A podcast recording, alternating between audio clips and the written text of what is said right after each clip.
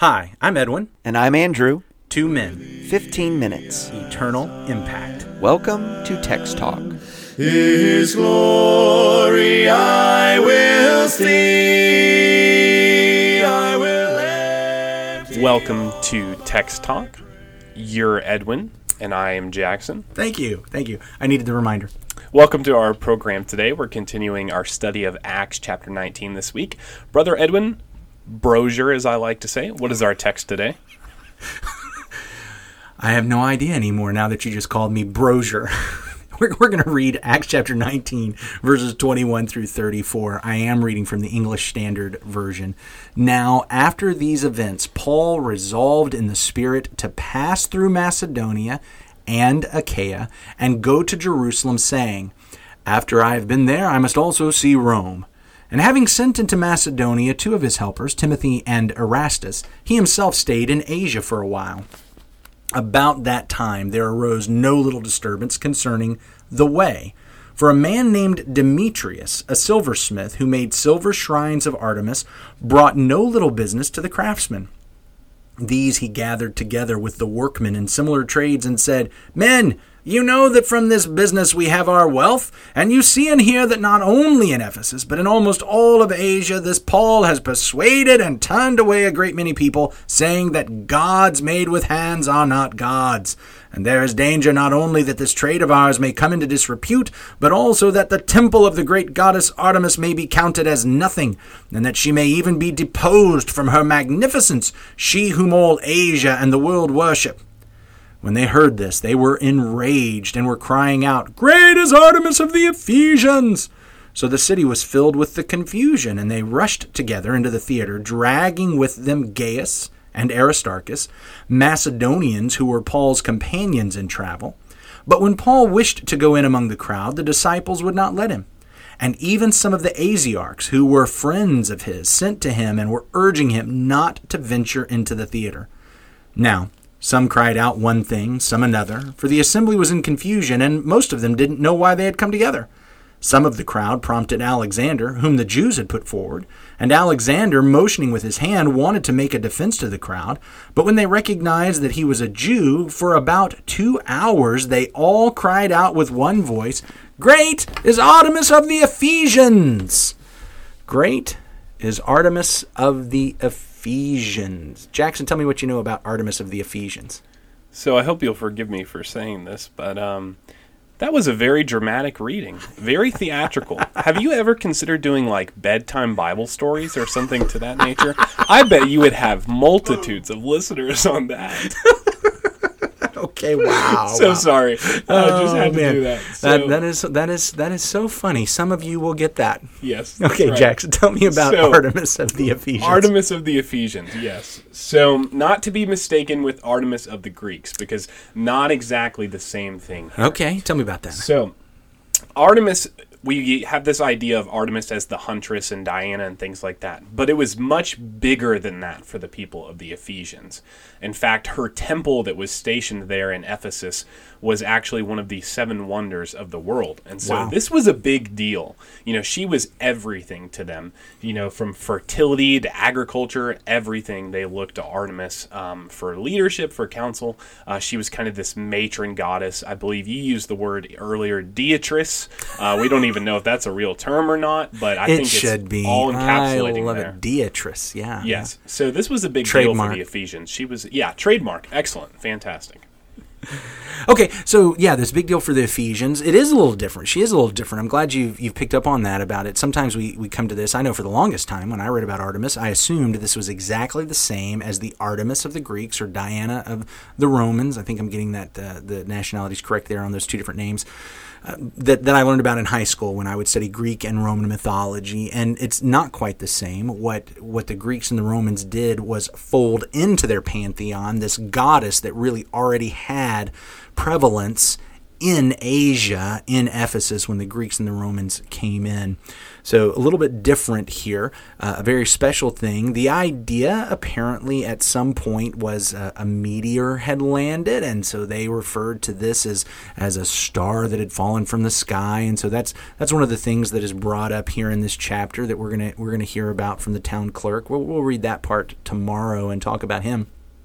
But so we've got this worship, we've got the the temple of Artemis there, the Artemisium, I think it's called. Andrew's the real expert on Artemis. Unfortunately, he can't be here with us today. Appreciate you sitting in with uh, with us on this one and, and giving such a great description of what's happening here with Artemis. Here's the thing I really want to get to. So having that little background on what's going on with Artemis and the, how important she was to the Ephesians we can understand why that would cause a riot in Ephesus, but did you notice? Here, here's the thing, and it's real easy to overlook this. They spend two hours shouting, Great is Artemis of the Ephesians, but that's not actually why there's a riot going on.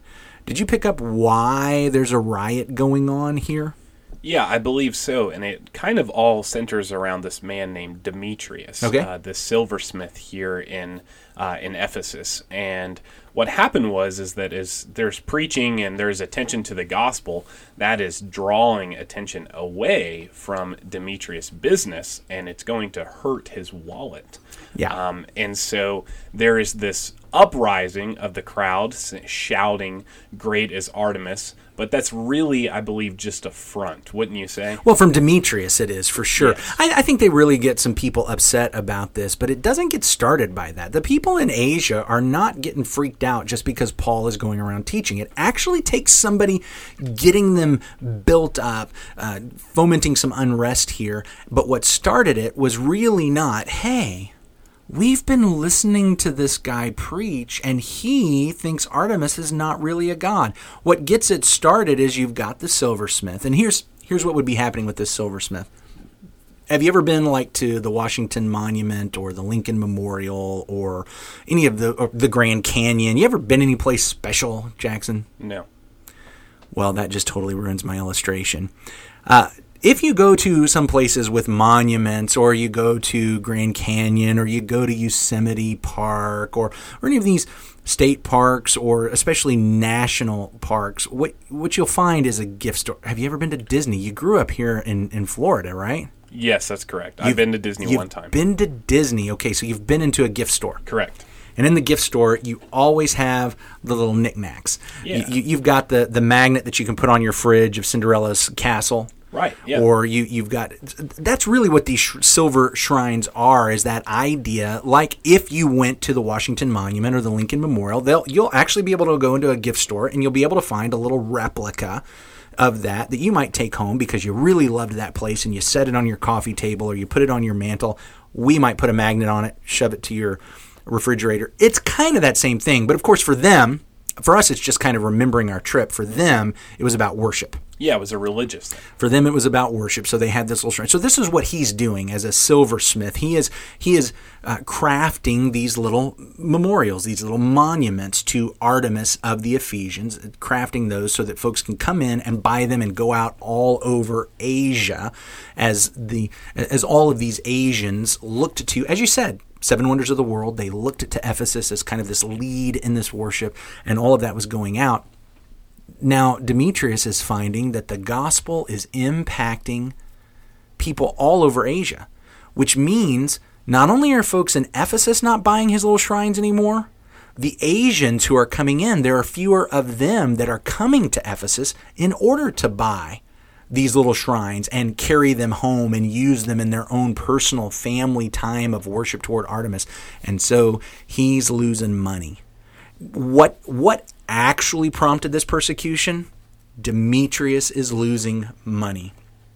And he gets together other metalsmiths, other people who are making money from the worship of Artemis. He gets them upset. And then they start getting the people upset. And did you catch that even in there, some of the people that got upset, they didn't really know why they were upset. Right, they didn't even know why they had come together there. Yeah, but we're going to chant, Great is Artemis of the Ephesians, great is Artemis of the Ephesians, great is Artemis of the Ephesians. Look, she's our team. You know, that's, I, am Team Artemis. And so if you're, if we're going to be, yeah, look, count me in. I'm going to be running around shouting, Great is Artemis. But what prompted the persecution? you've, you've impacted my wallet. Really bringing all this together, Jackson, what I want us to see is so often what is listed as the reason and stated as the reason for why I'm opposed to the gospel of Jesus Christ or to the teachers of the gospel, they're just smokescreens. They're just red herrings. They're just things to distract us from what's really growing, going on. Because if Demetrius had gotten them shouting, Poor is Demetrius the silversmith, poor is Demetrius, nobody's going to get behind that. It's a smokescreen. It's a smokescreen. And here's what we need to know about persecution. One of the questions we ask over and over again, especially as we've gone through Acts, is why is it when these Christians, and I get it, Christians don't always act the way they're supposed to, but we've been studying the Beatitudes in another venue. We look at folks who are poor in spirit, folks who are meek, who are peacemakers, who are pure in heart, but that, that whole list ends with blessed are the persecuted. How do you take a beatitude type person and and that's the person that gets persecuted. It is shocking to us. Here we see part of the reason is because even though i'm poor in spirit and even though i am pure in heart and even though i am hungering and thirsting for righteousness there are things that i have to say like gods made by hands aren't gods at all. And that's going to impact somebody's livelihood there's some relationships I have to say, look, that's not a righteous relationship, and that impacts people where they live. There's some activities I have to say, look, that's that's not righteous, that's not pure. We got to stay away from that, and that impacts people where they are, and it's upsetting, and that's where it generates. But then when they get into the persecution, uh, any reason will do. We'll, we'll list any reason that we can get people on our side with, and that's what happens. I feel like you're wanting to say something there, Jackson. You're just waiting patiently for me to shut up. Go ahead. No, all good, brother. So, um, this idea you were talking about, when basically what you're saying is is that the gospel is going to affect people's lives. It's going to affect where they stand spiritually, and I think you can see that not just here, you can see that all throughout the book of Acts, and then of course you can see it in the Gospels. When Jesus, when he was when he was doing these teachings and he was preaching to these people, it was hard to accept. It's not that it's necessarily a hard concept; it's the fact that we have to recognize that we're going to be affected by this change, and I think that's really where a lot of the closed mindedness and the hardness of hearts comes from from the Pharisees and the Sadducees and from the Jews and from these um, these silversmiths and situations like this is that it is affecting their normal way of life and they're forced to change, or at least they have to recognize that this is a teaching that's contrary to what they're comfortable with, what they support, and like you said, Team Artemis, or what their way of life is. It hits me where I live. When I'm giving my allegiance to someone as king, or in this case, as queen, as they were doing with Artemis, it hits me where I live. And when it hits people where they live, that's when they get upset. That's when they get upset. I, here's what I think is fascinating, I know we're about to wrap up. What I think is fascinating is that this was having such an impact that here is this business that is saying something has changed. Something has changed, and it has changed significantly. It's it's not just a little dip. It's not just oh hey the numbers are a little off this year. It's wow something has happened, and our business is is cratering what a wonderful thing it might be if we were to get the gospel out more and more and more in America and businesses were saying, I don't like this. These guys are teaching their what they're calling their gospel truth and it's changing the way people live so that it's shutting down Uh, abortion clinics. Not not because they're protesting it, not because they're out there protesting it and getting laws passed to shut it down, but because so many people are being impacted by the gospel that we're just not able to run this as a business anymore, or that the liquor stores would be closing down, or the casinos would be closing down. And I, I would love for them to be upset at us if we could get that message of pursuing Jesus and giving our allegiance to Him enough. We'd love to hear from you. Email us, texttalk at christiansmeethere.org. Jackson, I feel like you wanted to say one more thing. Go ahead and say that and then wrap us up with a prayer. All right. As we wrap up, I just want to point out here that up until we were preparing for this podcast, I wasn't even familiar with Artemis of the Ephesians. And so that goes to show the power of the gospel of Jesus Christ. And here we are 2,000 years later, and most of us don't even know who this crazy matron Dietrich woman was. We don't even know who that is. And that's because the gospel of Jesus Christ has the power to change lives and turn the world upside down. And what a powerful thought that you just had a few moments ago about shutting down abortion clinics and things like that. That is just such a powerful thought of what the gospel can do when it is used. When it's changing lives. Yeah. Absolutely. Wrap us up in prayer. Let's pray. Father God, Lord, we are so thankful to you for another opportunity to study a lesson from the book of Acts today, Lord. We thank you so much for Paul's example, and we thank you so much for the, the apostle and the disciples of Christ and their example and their um, perseverance to continue preaching and teaching and suffering persecution. Father, we know that there are many smoke screens and red herrings that go on uh, in the face of our persecutions that we experience as Christians. We pray that you would help us to undergo these trials and strengthen our faith day by day. And we pray that others would come to know your love that comes through Jesus Christ and his sacrifice. This is our prayer in his name. Amen. Amen. Thanks for talking about the text with us today. I'm Edwin Crozier, and I'd like to invite you to join the Christians who meet on Livingston Avenue this Sunday for our Bible classes and worship. You can find out more at ChristiansMeetHere.org. Check out our daily written devotional that goes along with today's episode. You can find a link for it in our show notes. Michael Eldridge wrote and sang all four parts of our theme song. You can get more from him at acapeldridge.com. Remember to subscribe, rate, and review our podcast so others can learn about it more easily. Have a great day.